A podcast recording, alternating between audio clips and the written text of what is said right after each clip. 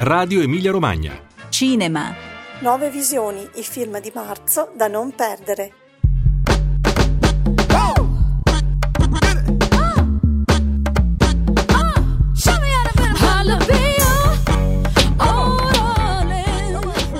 Saluto a tutti voi all'ascolto di nuove visioni e in attesa di ascoltare i consigli sui film in imminente uscita. Siamo reduci dalla notte degli Oscar e siamo prossimi all'8 marzo e come potete giustamente intuire alcuni titoli sono legati a questi eventi.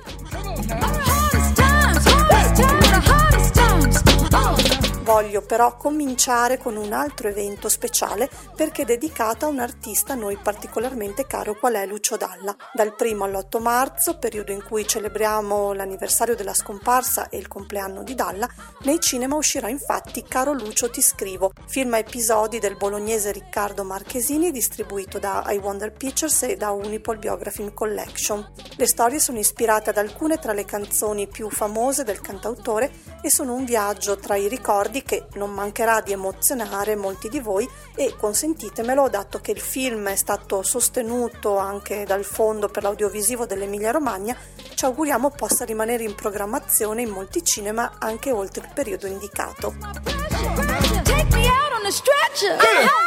Detto questo, come in ogni puntata, cedo volentieri la parola al nostro critico del mese, in questo caso Leonardo Gandini, docente di storia del cinema all'Università di Modena e Reggio Emilia e al DAMS di Bologna, nonché critico su Cineforum Web. Sentiamo dunque i suoi primi suggerimenti.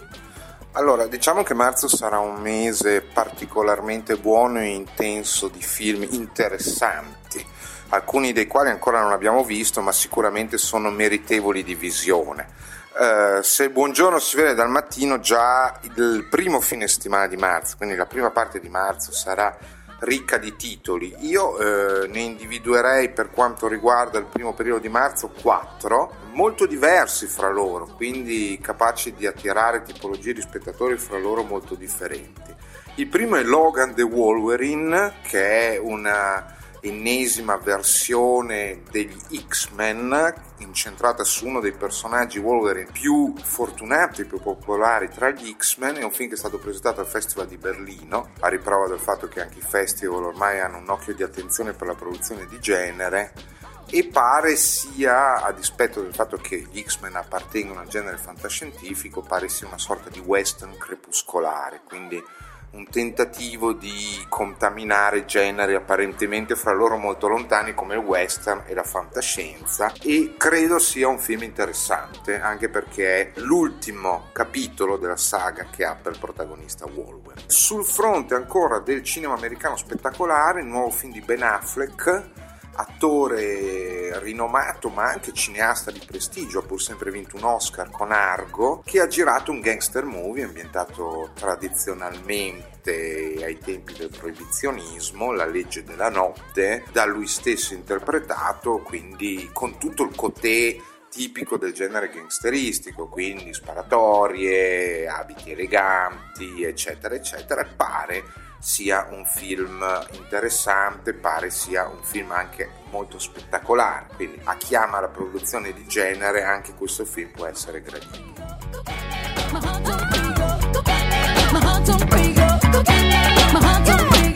E noi ascoltiamo subito il trailer della Legge della Notte in sala dal 2 marzo. Anche se oggi vinci la tua battaglia, c'è tanta violenza in quello che fai. Parti, vai, vai, vai!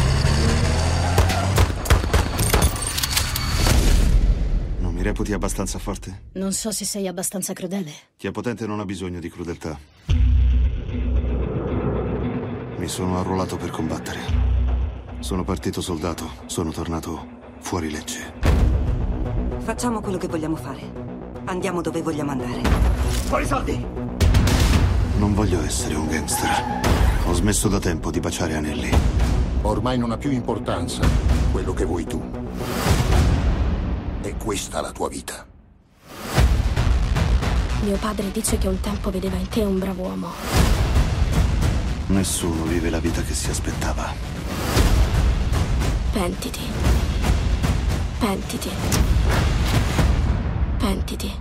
Eh, sull'altro fronte, invece, un cinema non di genere, non americano, eh, segnalerei sempre per questo primo weekend di marzo che sarà densissimo due titoli. Uno è vi presento Tony Erdmann, che è un film tedesco eh, presentato l'anno scorso al Festival di Cannes, una commedia accompagnata da giudizi lusinghieri. Basti dire che questo film ha vinto la classifica del miglior film dell'anno sia per la rivista Sight and Sound che per la rivista Cahiers di Cinema che sono le due più importanti riviste europee di cinema quasi mai vanno d'accordo nei giudizi ma in questo caso entrambe hanno dato il primo posto come miglior film del 2016 a questo film tedesco vi presento Tony Erdmann che esce da noi con un po' di ritardo ma vi ha senz'altro considerato un eh, film di spicco nell'ambito della produzione sé europea. Oltretutto è una commedia questa volta l'accendiamo perché sono già tre mesi che stiamo posticipando l'uscita di, di, questo film, lo attendiamo, quindi a quanto pare ci siamo. Sì, sì, perché è un film che esce in Italia con colpevole ritardo, negli altri paesi è uscito nella seconda metà del 2016, tant'è vero che ha vinto classifiche sui migliori film del 2016. Questa volta ci siamo, è un film de sé, è un film d'autore, è un film europeo, ma non è un film pesante, diciamolo subito, una commedia su un signore di mezza età burlone che ama gli scherzi scherzi e che in qualche modo scombussola la vita della figlia donna in carriera. Ecco, non diciamo di più, però diciamo che è un film leggero. Ecco, l'altro film eh, europeo che segnalerei in, in, questo densissimo primo weekend di marzo è Omicidio all'italiana di Maccio Capatonda, una commedia eh, Macio Capatonda è quindi un film italiano. Macio Capatonda ha un passato comico, prestigioso, televisivo, lavorava con la Jalappas. Qui è al suo secondo film da regista e chi lo ha visto ha detto che è un film molto divertente, la storia di un piccolo comune dell'Abruzzo dove una morte naturale viene truccata da morte violenta per poter attirare le televisioni fameliche di crimini e fatti di sangue e pare sia molto divertente, oltretutto eh, appartiene anche ad un genere, la commedia grottesca che da noi non sempre ha diritto di cittadinanza o fortuna e il titolo appunto è Omicidio all'italiana. Questi sono i quattro titoli del primo weekend. Mi accodo ai film in uscita segnalati da Leonardo per la prima settimana di marzo, portandovi nelle atmosfere nordiche di Passeri, produzione islandese, danese e croata diretta da Runar Runarsson che mostra il passaggio all'età adulta di un adolescente sradicato dalla propria vita e abitudini e che non riesce a inserirsi nella nuova realtà in cui si ritrova a vivere. Si tratta del secondo lungometraggio per questo regista islandese quarantenne e il film è stato presentato al Toronto Film Festival.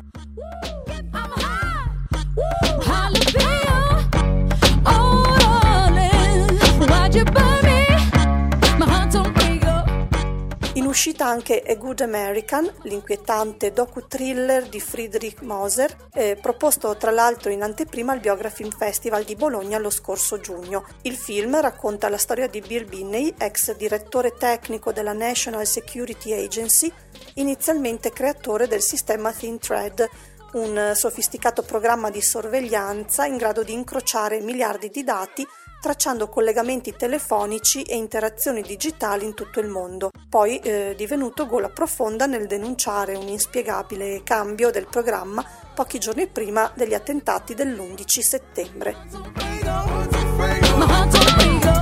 Marzo vede anche il ritorno di Ferzan Ozpetek nella nativa Turchia, 16 anni dopo Arem Soare, con Rossi Istanbul, ispirato all'omonimo romanzo da lui scritto nel 2013. Il film parla del ritorno a Istanbul, appunto, di uno scrittore dopo tanti anni di assenza, per aiutare un regista famoso a scrivere un romanzo. Il rientro nella terra d'origine porterà a rivivere relazioni ed emozioni legate al passato. Tutto turco anche il cast e potremo vederlo in sala dal 2 marzo. Ascoltiamo intanto la clip.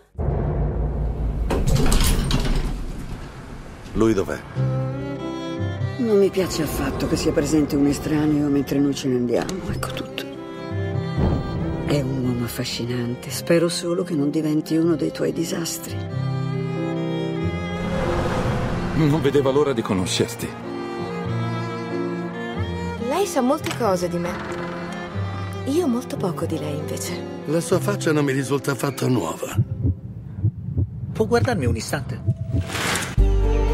Che gioco state giocando lei e Denise, si può sapere? Ma lei chi è? Le separazioni sono per chi ama con gli occhi. Chi ama col cuore non si separa mai. Cosa c'è? I vivi ti fanno tanta paura? Zombie! Tu potresti essere l'uomo che ho sempre cercato.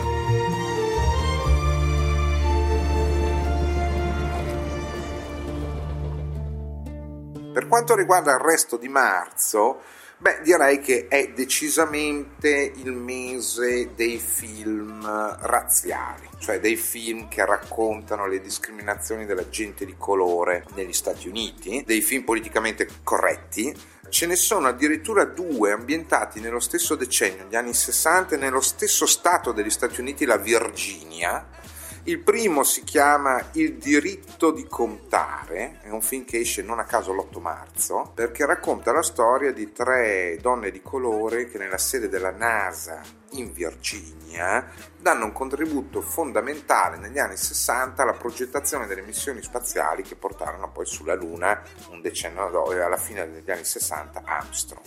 E quindi è un film di come queste tre donne, oggetto inizialmente di scetticismo, discriminazione e di ironia, si dimostrano poi invece molto importanti, danno un contributo fondamentale alla messa a punto della, delle missioni spaziali degli anni 60. E quindi un film dalla parte delle donne e dalla parte dei neri. Eh, così come è dalla parte dei neri Loving, film americano di Jeff Nichols, che sarà anche a questo punto interessante confrontare col diritto di contare, perché sono due film che raccontano storie analoghe negli stessi posti.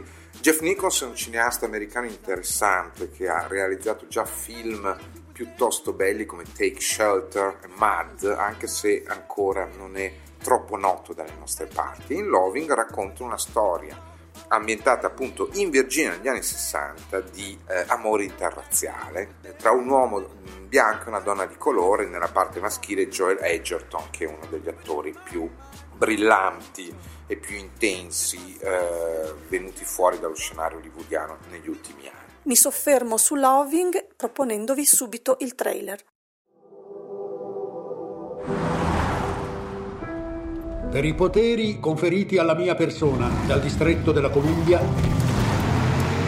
vi dichiaro marito e moglie.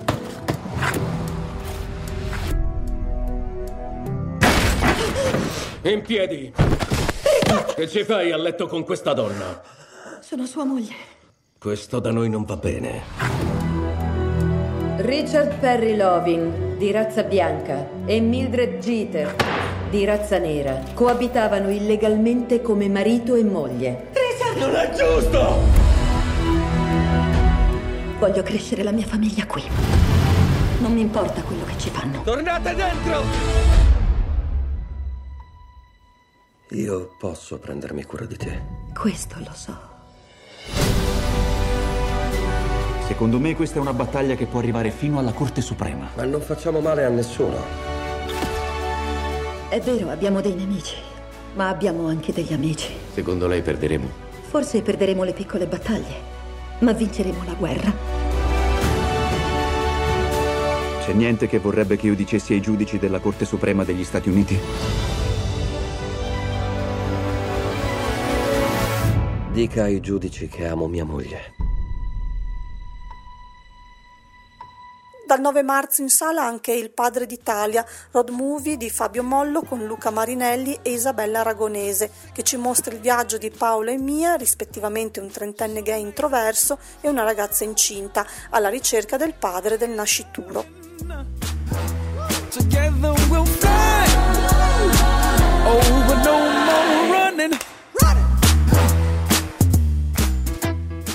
In questa settimana sarà distribuita pure l'animazione franco-belga Phantom Boy, firmata dalla coppia prestigiosa composta da Jean-Luc Felicioli e Alain Gagnol, già candidati all'Oscar nel 2012 per Un gatto a Parigi. Phantom Boy è stato tra l'altro premiato con il Platinum Grand Prize al diciottesimo Future Film Festival e proiettato al Torino Film Festival. Don't act like you was there when you wasn't.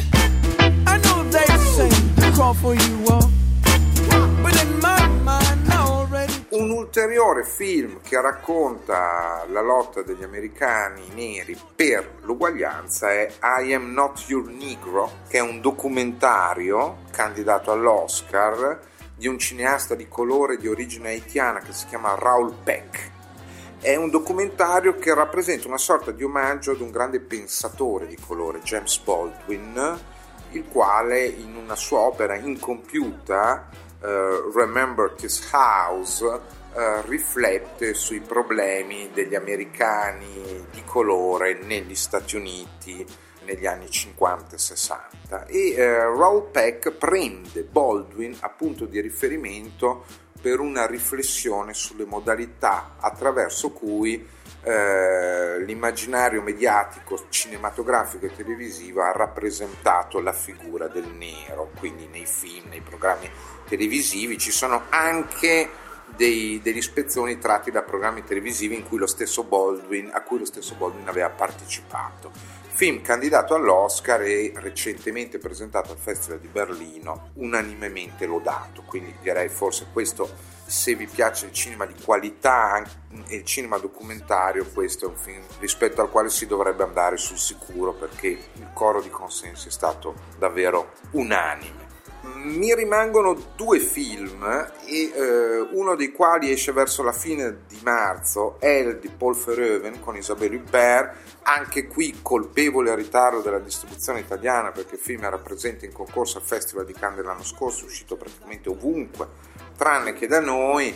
Paul Verhoeven, cineasta di origine olandese, apolido, perché ha realizzato film un po' ovunque, sempre molto interessanti, molto intriganti e per così dire anticonformisti, è regista di Robocop, è regista di Basic Instinct, eh, è regista di Starship Trooper, realizza un film a sua volta controverso su una questione spinosa come quella dello stupro, storia di una donna che subisce uno stupro ma decide consapevolmente di non denunciarlo. Donna interpretata appunto da Isabelle Huppert, anche questo film che è stato molto lodato da chi lo ha visto e soprattutto conferma la fama di Paul Verhoeven di cineasta trasgressivo che va controcorrente, che affronta temi difficili in modi non convenzionali. Ultimo, mi, mi riservo una piccola inclinazione personale per il genere horror, un genere che amo molto anche se a Bologna è difficile vederlo perché la distribuzione di solito lo penalizza e non lo, non lo distribuisce come si deve.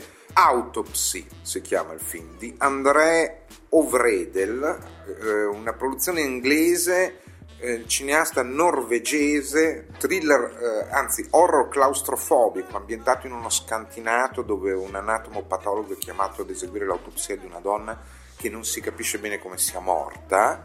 Il regista, questo André Ovredal, ha dichiarato di essersi ispirato a The Conjuring di James Wan, o meglio, di aver deciso di fare un horror dopo aver visto The Conjuring di James Wan, che è uno degli horror migliori degli ultimi anni. Anche qua eh, mi auguro di aver selezionato qualcosa di buono, mi auguro che l'horror sia all'altezza delle mie aspettative. Autopsy, ultima scelta horror di Leonardo, sarà in sala dall'8 marzo. Vi faccio ascoltare invece la clip di Elle che uscirà il 23 e che anche io sto attendendo con molto interesse, sia per il numero di Golden Globe con cui il film è stato premiato, sia perché, lo confesso, amo Isabelle Huppert. Cosa ci fai là? Forza, entra. Ah! Ah!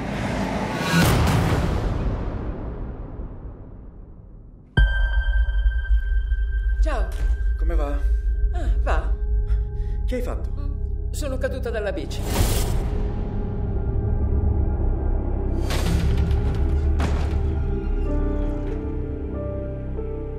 Voglio cambiare tutte le serrature, sopra e sotto. Devo dirvi una cosa. Una violenza. Sì, Dio mio. Che ti ha detto la polizia? Non ci sei andata. Beh, ordiniamo. L'ho colto sul fatto, si era nascosto tra i cespugli e osservava la sua casa. È riuscito a vederlo in faccia? No, aveva una maschera, una specie di passamontagna. Accompagnala tu. Certo. No, non si disturbi. Mi piace la tua felpa. Vai a sciare? Se vuoi ti ci porto. Dovremmo stare ancora insieme. È colpa tua. Mi hai lasciato tu, Michelle. Tu mi hai picchiata.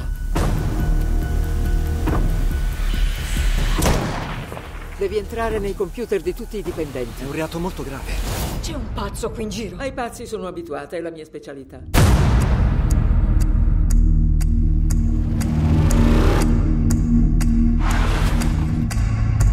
La più pericolosa, Michelle, sei comunque tu.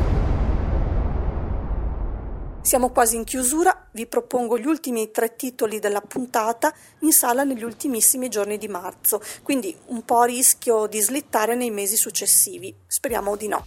Il primo, la cui distribuzione è prevista per il 29, è Ghost in the Shell, che il regista inglese Rupert Sanders ha tratto dal manga di fantascienza creato nel 1989 da Masamune Shirov. Veramente importante il cast in cui ritroviamo nomi come Scarlett Johansson, eh, Juliette Binoche, Takeshi Kitano e Michael Pitt. Il 30 è invece prevista l'uscita di The Most Beautiful Day, commedia tedesca di e con Florian Davids Fitz, che parla della fuga verso l'Africa di due giovani malati terminali che decidono di regalarsi il giorno più bello della loro vita.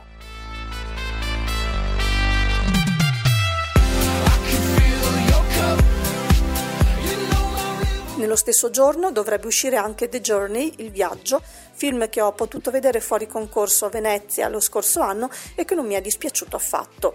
La regia è firmata dall'irlandese Nick Ham, per molti anni è stato regista teatrale della Royal Shakespeare Company e che proprio in Irlanda ha ambientato la storia, raccontando il viaggio forzato di due irriducibili nemici il leader del Partito Democratico Unionista Paisley e il politico del Sinn Féin Martin McGuinness.